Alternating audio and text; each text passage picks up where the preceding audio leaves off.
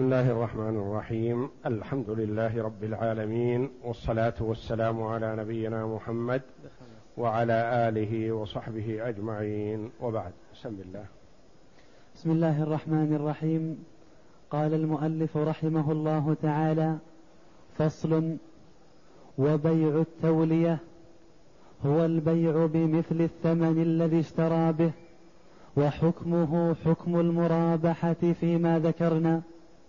ويصح بلفظ البيع وبلفظ التولية لأنه لأنه مؤد لمعناه.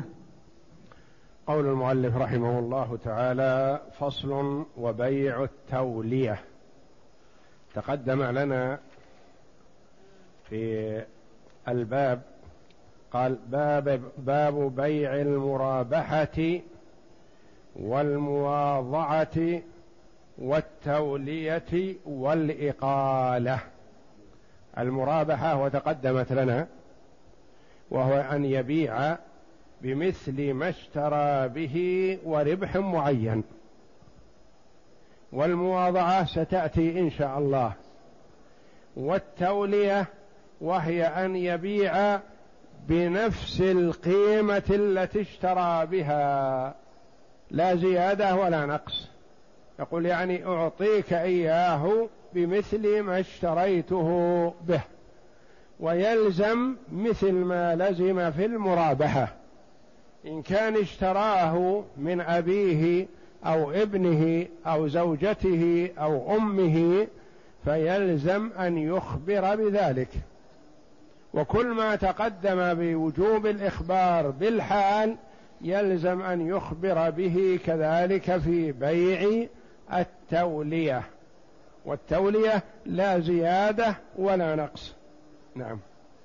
قال الإمام يقول وهو البيع بمثل الثمن الذي اشترى به وحكمه حكم المرابحة فيما ذكرنا.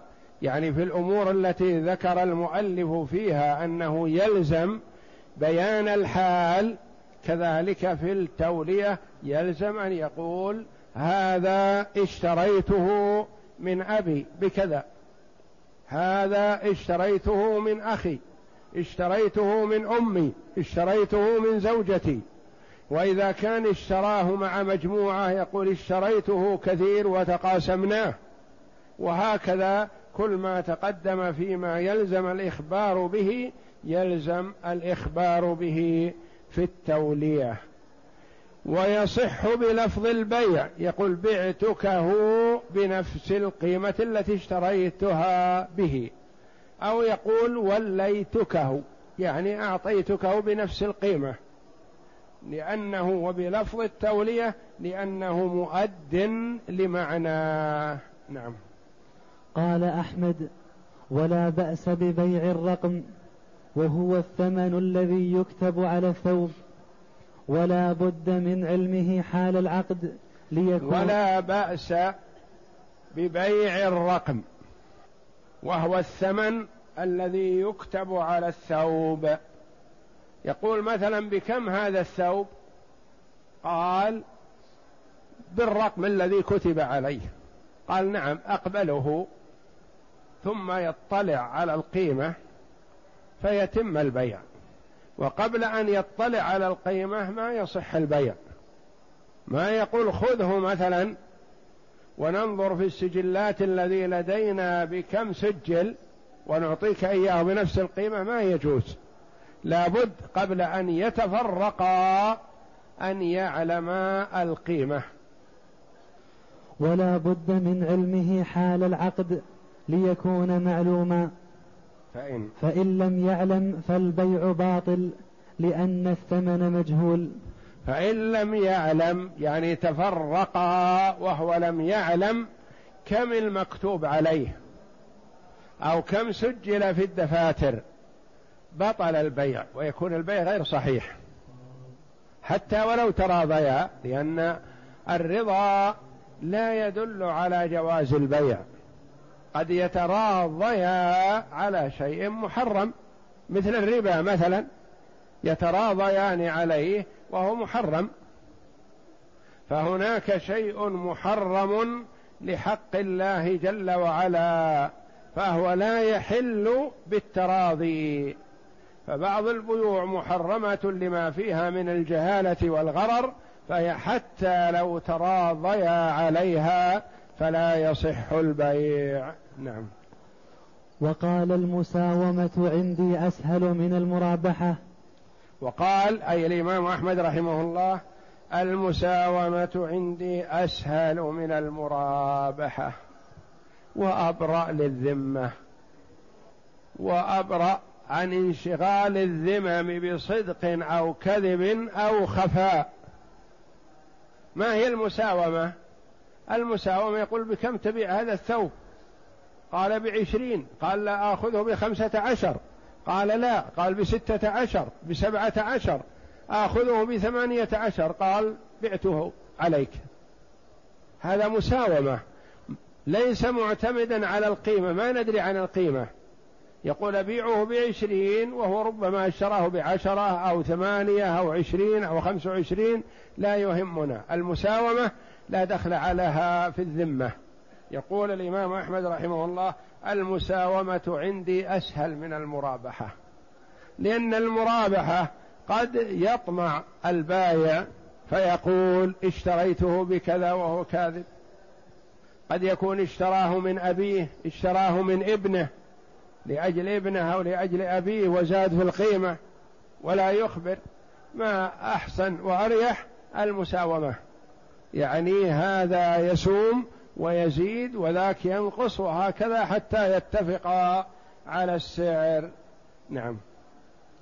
لأن بيع المرابحة يعتريه أمانة واسترسال من المشتري. يعتريه أمران.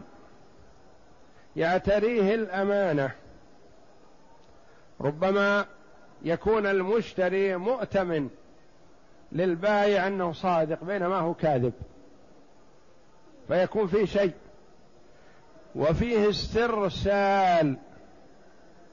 استرسال موافقة على شيء ما تقليدا.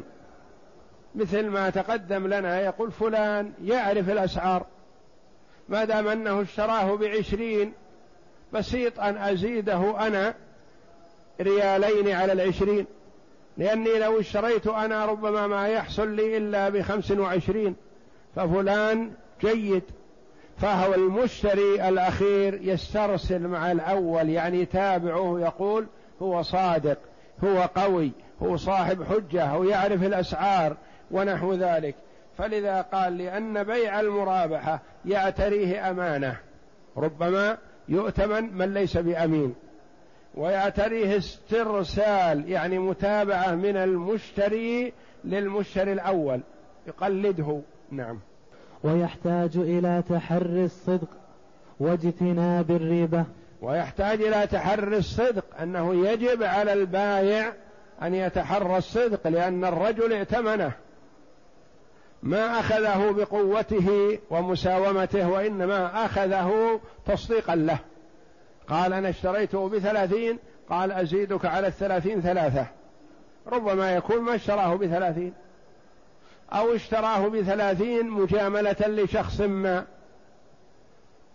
أو تكلفه ثلاثين بينما هو اشتراه بأقل. أو غلب فيه وأراد التخلص منه وقال أنا اشتريته بثلاثين يريد أن يتخلص منه ويطلب مرابحة. ويحتاج إلى تحري الصدق واجتناب الريبة. يكون البايع صريح واضح بين كل شيء في السلعة فهذه قد تشق على بعض الناس. وقال في رجلين اشتريا ثوبا بعشرين ثم اشترى أحدهما من صاحبه باثنين وعشرين فإنه يخبر في المرابحة بإحدى وعشرين لأنه اشترى نصفه بعشرة ونصفه بأحد عشر. وقال في رجلين اشتريا ثوبا بعشرين. رجلان اشتركا في شراء ثوب بعشرين ريال. اشتركا فيه. أحدهما اشترى اشتراه من صاحبه بمعدل 22 للقيمة كاملة. كم يكون قيمة النصف؟ أحد عشر.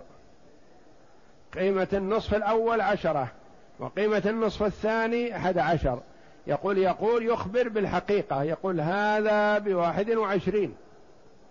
ولا يجوز أن يقول هذا باثنين وعشرين لأنه اشترى نصيب صاحبه بسعر اثنين وعشرين وإنما اشترى نصيب هذا بأحد عشر ونصيبه الأول كان بعشرة فيخبر بالحقيقة ويقول اشتريناه كذا بعشرين فصار نصيبي بعشرة واشتريت نصيب صاحبي بأحد عشر فكلف واحدا وعشرين.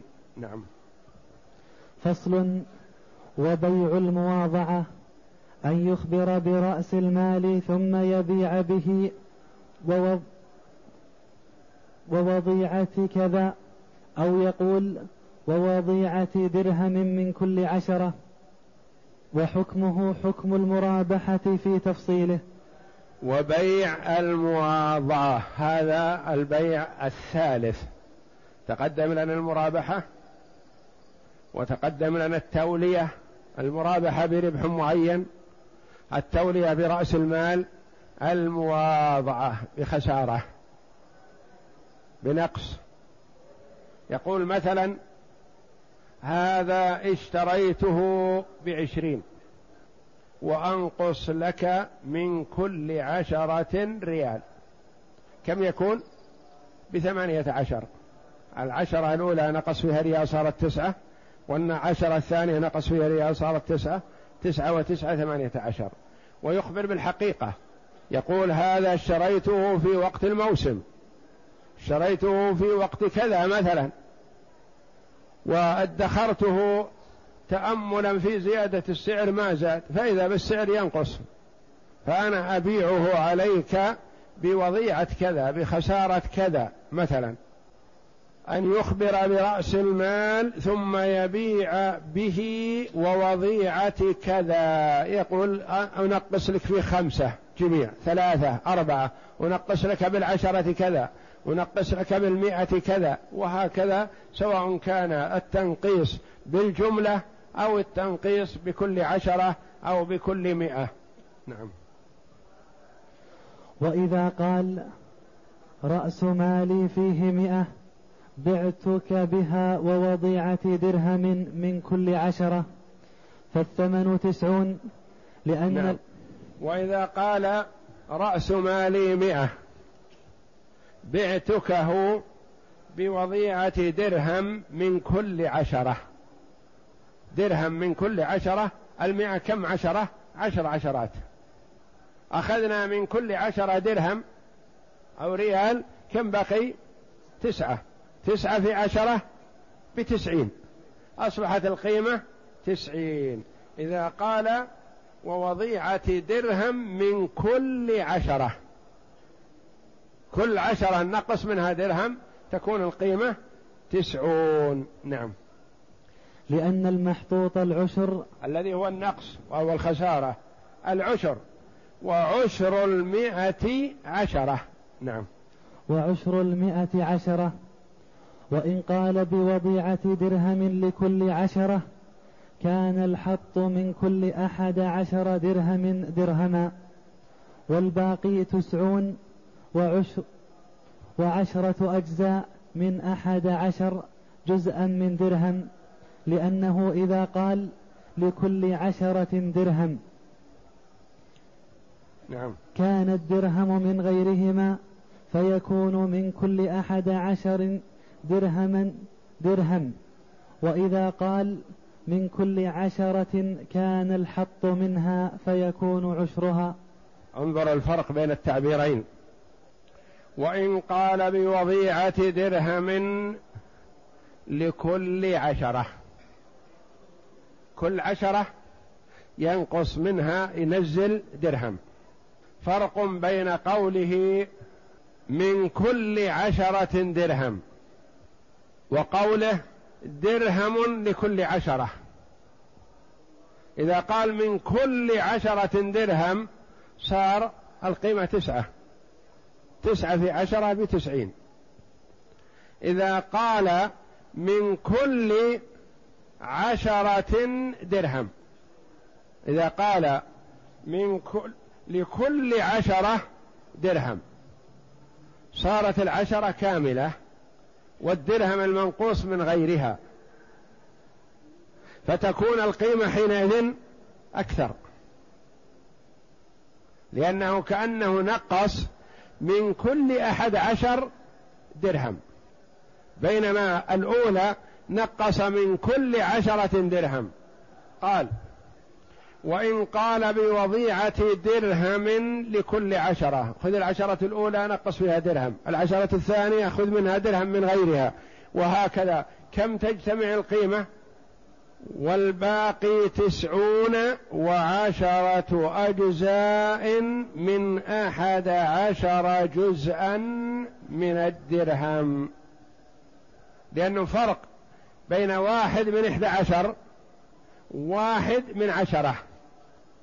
أيها أكثر قيمة إذا قال واحد أنقص لك من كل أحد عشر واحد. تكون القيمة أكثر. من لقال من كل عشرة نقص لك واحد. فتكون القيمة على التقدير الأخير تسعون ودرهم إلا جزء من أحد عشر جزء. تسعون درهم وعشرة أجزاء من الدرهم من أحد عشر جزء. يعني واحد وتسعون تكون القيمة إلا جزء من أحد عشر جزء. بفرق بين قوله لكل عشرة درهم أو من كل عشرة درهم. لكل عشرة درهم تكون القيمة أكثر لأن الدرهم من غيرها. من كل عشرة درهم تكون القيمة تسعة. كل عشرة نقص منها درهم. وتلك كأنها من كل أحد عشر نقص درهم. وهي ما تبلغ مية وعشرة وإنما هي مية. مية ينقص منها تسعة وجزء من أحد عشر جزء من الدرهم. نعم. فصل. وإذ اشترى نصف عبد بعشرة واشترى آخر نصفه بعشرين ثم باعاه بثمن واحد مساومة فالثمن بينهما نصفان. لأنه عوض عنه فيكون بينهما على حسب ملكهما فيه. ملكي. على حسب ملكيهما فيه. نعم. وإن اشترى نصف عبد بعشرة واشترى آخر نصفه الآخر بعشرين ثم باعاه بثمن واحد مساومة. فرق بين المساومة والمرابحة. باعاه بثمن واحد مساومة فالثمن بينهما نصفان. مثلا اشترى هذه السيارة. قال أشتري نصفها أنا. فاشترى نصفها من صاحبها. صار يملك نصف السيارة بعشرة آلاف. جاء آخر ليشتري النصف الآخر للسيارة وإذا الأسعار زادت. فقال صاحب السيارة أنا ما أبيع النصف الآن إلا بعشرين. فقال اشتريت. فأحد الرجلين اشترى السيارة أو الدار أو الأرض أو القماش أو أي شيء بعشرة. والرجل الآخر اشترى النصف الآخر سوا سوا مشاع بعشرين. ثم باع هذه الدار أو الأرض أو السيارة أو القماش مساومة يعني بالحراج. ولم يذكرا شيء عن رأس المال. كيف يقتسمان القيمة؟ واحد دافع عشرين وواحد دافع عشرة. وباعاها سواء كذا. يقتسمان القيمة بالنصف. صرف النظر عن هذا دفع عشرين وهذا عشرة لأن هذا يملك نصف هذه السيارة أو نصف الأرض أو نصف الدار وهذا يملك نصف. وبصرف النظر عن شراهما لأنه ما ما له دخل ما في مرابحة. هنا مساومة. فيقتسمان القيمة. مثلا هذا اشترى نصف بعشرة وهذا اشترى نصف بعشرين صارت القيمة مثلا ثلاثين ثم حرجوا عليه. حرج. فباعوا هذه الأرض أو السيارة بأربعين. فيها مكسب عشرة. كيف يقتسمان القيمة؟ لهذا عشرين ولهذا عشرين. هذا كسب على العشرة عشرة وهذا كسب على العشرين ما كسب شيء. جاءه رأس ماله. جاءه عشرين وهذا جاءه عشرين. وهذا أصلا دافع عشرين وهذا عشرة. لأن هذا شرى برخص وهذا شرى بغلاء. واقتسم القيمة منعصفا ذكر المؤلف رحمه الله هذه الصورة ليبين موضوع المرابحة. هذه انتهت. صورة أخرى. اشتريا السيارة. واحد اشترى نصفها بعشرة. والآخر اشترى نصف السيارة بعشرين. وباعاها مرابحة. لا بالعشرة ثلاثة. حرجوا على السيارة وجاءهم واحد قال ما أبي حراج أنا أصدقكم وأنتم عندي ثقات. كم شريتوا أبى أعطيكم العشر ثلاثة عشر. وخلاص. قالوا نصيبك. الله يربحك. كيف يدفع وكيف يقتسمون القيمة. يأخذ صاحب العشرة يأخذ ثلاثة عشر. ويأخذ صاحب العشرين ستة وعشرين. وتكون القيمة ثلاثة عشر وست وعشرين تسعة وثلاثين. ما دام إنه اشتراها بربح العشر ثلاثة عشر. هذا دافع في الأصل عشرة يأخذ ثلاثة عشر. الثاني دفع عشرين وباع مرابحة يأخذ ستة وعشرين. وهذا ثلاثة عشر تكون القيمة ستة وثلاثة. كيف يقول صاحب العشرة الثلاثة عشر؟ أنا لي نصف الحاجة هذه. نقول نعم لك نصفها لكن أنتم بعتم مرابحة. ما بعتم أجزاء. لو بعتموها بدون مرابحة تقاسمتم القيمة لأنك أنت تملك نصفه وهو نصفه. فالقسمة القيمة بينكم مناصبة. لكن أنتم بعتم مرابحة. فأنت تربح بالعشرة ثلاثة. وصاحبك يربح بالعشرين ستة. نعم. اقرأ. وإن باعه مرابحة فكذلك في إحدى الروايتين لذلك. والأخرى هو بينهما على قدر رؤوس أموالهما لأن بيع المرابحة يقتضي كون الثمن في مقابلة كل واحد منهما. وقيل المذهب رواية واحدة أنه بينهما نصفان والقول الآخر وجه خرجه أبو بكر. وإن باعه مرابحة فكذلك على الرواية الأولى في المذهب. أنهم يقتسمون القيمة مناصفة لأن هذا يملك نصف السيارة أو الدار أو الأرض أو كذا وذاك يملك نصفها. والرواية الثانية تقول يقتسمونها على قدر القيمة التي دفعا. نعم. فصل. وإذا وإقالة النادم في البيع مستحبة. لما روي عن النبي صلى الله عليه وسلم أنه قال من أقال نادما بيعته أقاله الله عثرته يوم القيامة.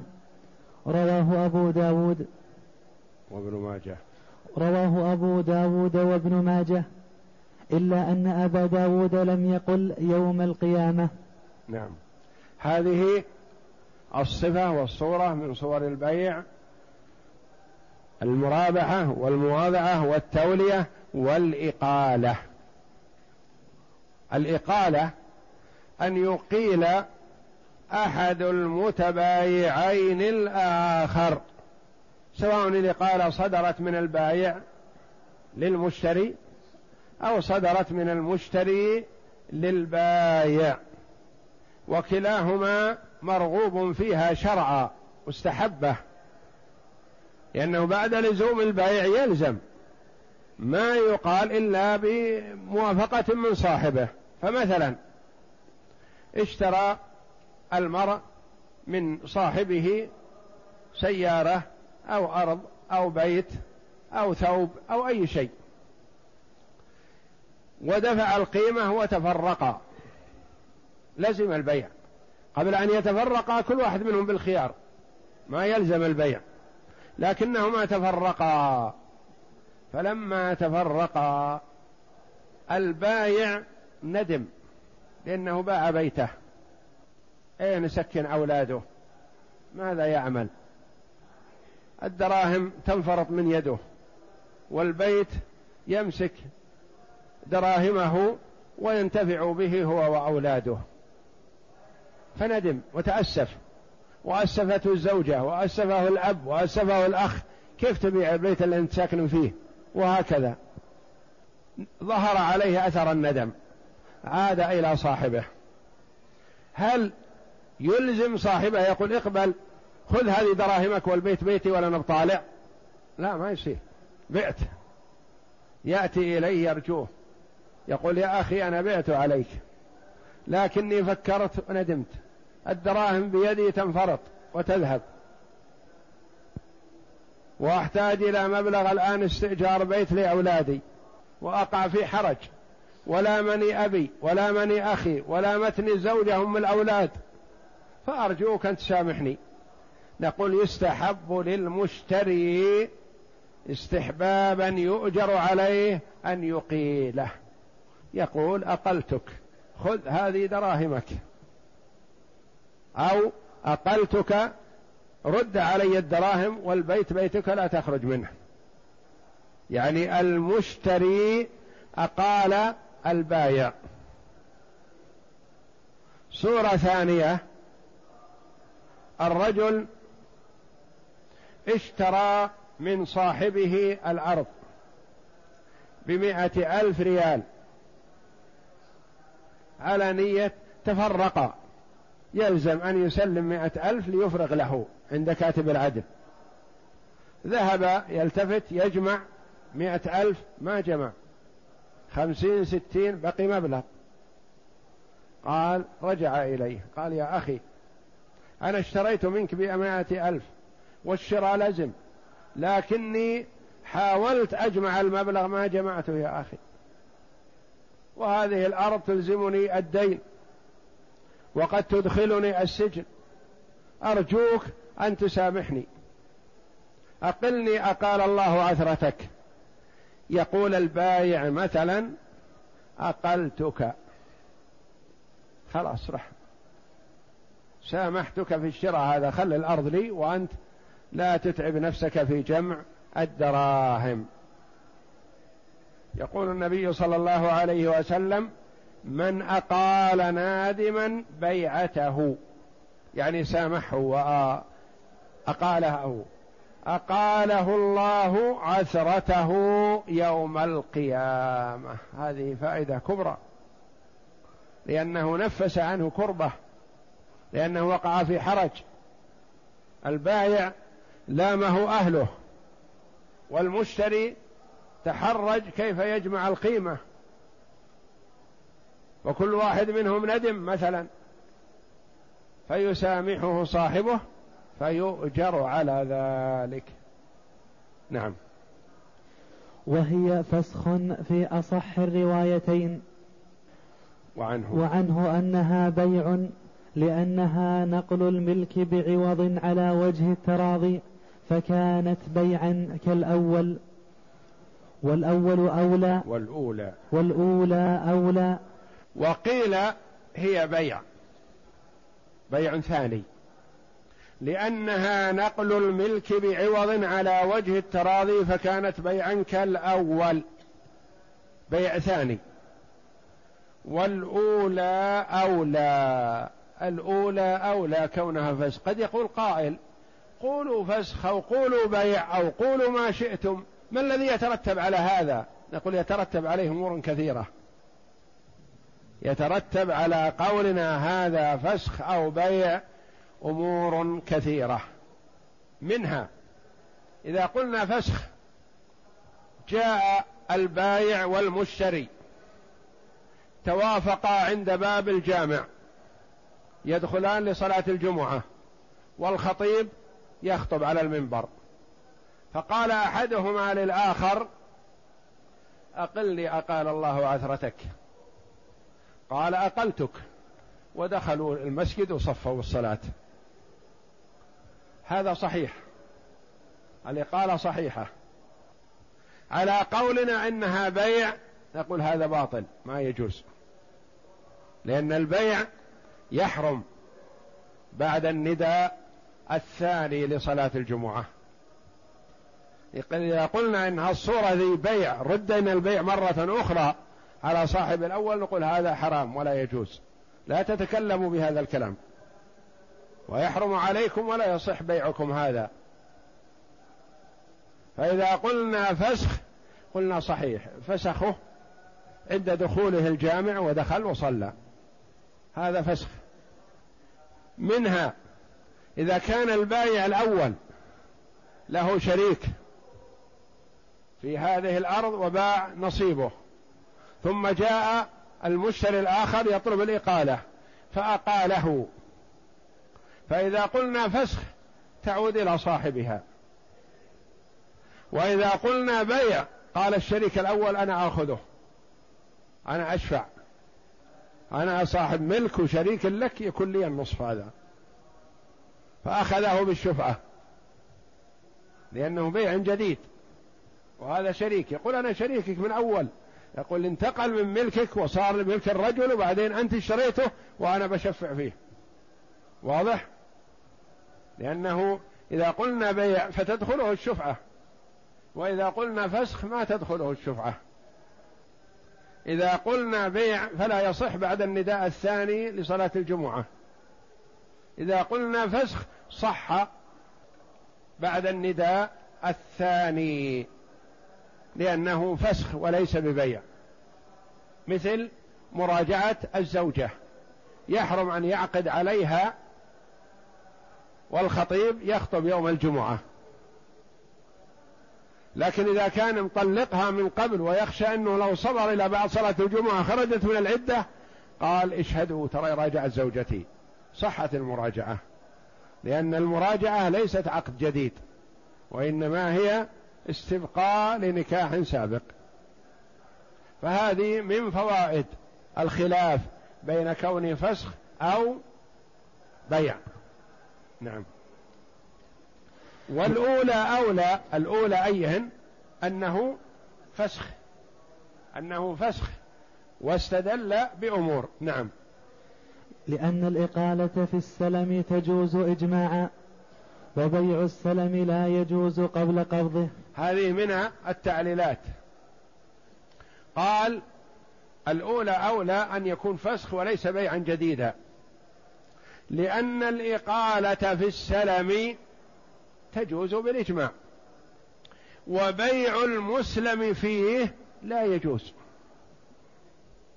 فالإقالة تجوز والبيع لا يجوز. إذن فهي فسخ وليست ببيع وصورتها في السلم جاء رجل إلى آخر وقال أنا أريد أن أزرع. وإن شاء الله بعد ستة أشهر يكون الحب متوفر عندي. فأنا أبيع عليك حب القمح صفته كذا نوعه كذا يضبطه بالصفة يقول أبيع عليك الصاع بثلاثة ريالات. بينما هو لو صبر وقت استواء الحب ما يحصل له الصاع إلا بأربعة أو خمسة. لكن نظرا لكونه يستعجل القيمة علشان يستعين بها في الزراعة ويؤخر الحب لما يزرع. المزارع باع الحب الموصوف هو بحب مجهول موصوف. باع عليه الصاع مثلا بثلاثة ريالات واستلم. باع عليه مئة صاع بسعر الصاع ثلاثة ريالات بثلاثمائة ريال استلمها. بعد فترة وتم البيع بينهم وانتهوا ندم المزارع على البيع الصاع بثلاثة. يقول ممكن أستقرض ومشي أموري فإذا نتج الزرع بعت الصاع بخمسة. ولا أستعجل البيع الآن. فندم وتأسف. فرجع إلى صاحبه وقال يا أخي أنا بعت عليك سلم لكني ندمت وشفت أني أستطيع أمشي أموري بالزراعة ولا بحاجة إلى الدراهم. وبعد ما ينتج الزرع إن شاء الله نبيعه بسعر مناسب. أقلني أقال الله عثرتك. فأقاله. هذا بالإجماع يصح. فيأتي المزارع ويسلم للرجل دراهمه ثلاثمائة ريال ويقول ما صار بيننا بيع أقلني أقال الله عثرتك فيقيله. لكن لو جاء المزارع وقال تعال أنت اشتريت مني ثلاثمائة صاع الآن في ذمتي أنا أريد أشتريها منك. هل يصح؟ لا يحرم. ما يباع السلم إلا بعد استلامه وقبضه. فهذا من المبررات إن الفسخ أن هذه الإقالة فسخ وليست ببيع ويؤجر عليها المقيل موعود بهذا الثواب العظيم أقال الله عثرته يوم القيامة. نعم. ولأن الإقالة الرفع والإزالة ومنه إقالة الله عثرته وذلك هو الفسخ. ولأن الإقالة عن الآخر الرفع والإزالة يعني رجع كل شيء على مكانه. ما انتقل شيء من شيء وإنما عاد إلى صاحبه. ما جاء شيء جديد ولأن الإقالة الرفع والإزالة ومنه أقاله الله عثرته وذلك هو الفسخ. ما في بيع جديد. نعم. ولأنها تتقدر بالثمن الأول وتحصل بلفظ لا ينعقد به البيع فكانت فسخا كالرد. ولأنها تتقدر بالثمن الأول يعني ما في زيادة ولا نقص بنفس الثمن الأول. وتحصل بلفظ لا ينعقد به البيع الذي هو قول أقلتك كلمة أقلتك لو باعها باع بها واشترى ما صح. يريد أن يشتري ويقول أقلني ما يصح لكن في الفسخ يقول أقلتك. ولا يصير ولا يقول اشتريت منك أو بعت عليك. نعم. كالرد بالعيب. فعلى هذا تجوز في البيع كانت فسخا كالرد بالعيب. مثل الرد بالعيب رجع المعيب إلى صاحبه الأول والآخر استلم قيمته ولا حصل بينهم مبايعة جديدة. نعم. فعلى هذا تجوز في البيع قبل قبضه. ولا تجب بها شفعة وتتقدر بالثمن الأول. ومن؟ ومن حلف لا يبيع فأقال لا يحنث. نعم. فعلى هذا تجوز في المبيع قبل قبضه وعرفنا أن المبيع لا يجوز بيعه قبل قبضه ليحتاج إلى استيفاء وتوفيع والإقالة تجوز في المبيع قبل قبضه ولا تجب بها شفعة. ما يلزم أن يأخذه شريك ولا يجوز أن يأخذه شريكه الأول. وتتقدر بالثمن الأول. ما في سيادة أو مساومة أو زدني أو نقص لي. لا. ومن حلف لا يبيع فأقال لا يحنث. مثلا قيل له لما تبيع وتشتري والناس الآن يذهبون إلى المسجد. لصلاة الظهر أو صلاة العصر غير صلاة الجمعة. حلف يمينا والله لا أبيع ولا أشتري حتى أصلي الظهر أو العصر ثم هو في طريقه إلى المسجد أتاه شخص قد اشترى منه وقال يا أخي أقلني في بيعتك. أقال الله عثرتك يقول أنا حالف؟ نقول لا حتى وإن كنت حالف أقله. لأن الإقالة ليست بيعان فأنت حالف لا تبيع ولا تشتري والآن هذا يطلب قال أقله وامضي لصلاتك. فأقاله ما صار بيع لأنه ما في بيع. نعم. ولا يحنث. وعلى الأخرى تنعكس هذه الأحكام إلا بمثل الثمن فإنه على وجهين. وعلى الرواية الأخرى وهي أنه بيع. تنعكس كل هذه الأحكام. السلم ما يجوز فيه قبل القبض. المبيع غير المستلم ما يجوز بيعه قبل قبضه. آه لو أقال شخصا وهو ذاهب لصلاة العصر وقد حلف أن لا يبيع ولا يشتري حتى يصلي العصر يكون حنث عليه كفارة يمين. وهكذا. كل الأحكام السابقة تنعكس. نعم. إلا بمثل الثمن فإنه على وجهين أصحهما أنها تتقدر به. إلا بمثل الثمن يعني إذا أقاله بمثل الثمن بدون زيادة ولا نقصان. فعلى الرواية الأخرى يقول إنه آه، تصح حتى لو كانت بيع بلفظ البيع فإنها تصح لأنها إلى الفسخ أقرب. نعم. لأنها خصت بمثل الثمن كالتولية. يعني ما فيها بيع جديد بنفس القيمة السابقة. نعم. فإن أقال بأكثر منه لم يصح. فإن قال بأكثر منه قال أقلتك لكن ما أدفع لك من العشرين اللي دفعت لي إلا ثمانية عشر. هذا ما صح ما ذي قاله؟ هذا إن كان بيع جديد فبها ونعمت وإلا فلا يصح. لا تصح على سبيل الإقالة لأن الإقالة بنفس القيمة بلا زيادة ولا نقص. نعم. وكان فإن قال بأكثر منه؟ فإن قال بأكثر منه لم يصح. وكان الملك باقيا للمشتري. يعني ما صح التصرف هذا وكان ملك البضاعة هذه للمشتري الذي اشتراها. والتصرف هذا باطل. نعم. لأنهما تفاضلا فيما يعتبر فيه التماثل. لأنه أخذ زيادة عن دراهم. كأنه دراهم بدراهم أعطاه بدل العشرين ريال التي دفع له أعطاه ثمانية عشر. فبطل هذا التصرف. إذا أعطاه بالعشرين عشرين فحسن. أعطاه بالعشرين اللي دفع قال نعم أنا أقيلك لكن ما أعطيك بدل العشرين إلا ثمانية عشر. نقول حرام ولا يجوز. أما أقله إقالة نزيهة صريحة وإلا ارفض البيع ارفض الإقالة وتبقى السلع كل بيده ما اشتراه نعم. فلم يصح كبيع لأنه كبيع درهم بدرهمين كأنه باع العشرين بثمانية عشر. المغلوب قال بدل العشرين عطى ثمانية عشر يخلف الله علي. يقول ما يجوز هذا؟ لأنه باع العشرين بثمانية عشر ولا يجوز. والله أعلم. وصلى الله وسلم وبارك على عبد ورسول نبينا محمد وعلى آله وصحبه أجمعين.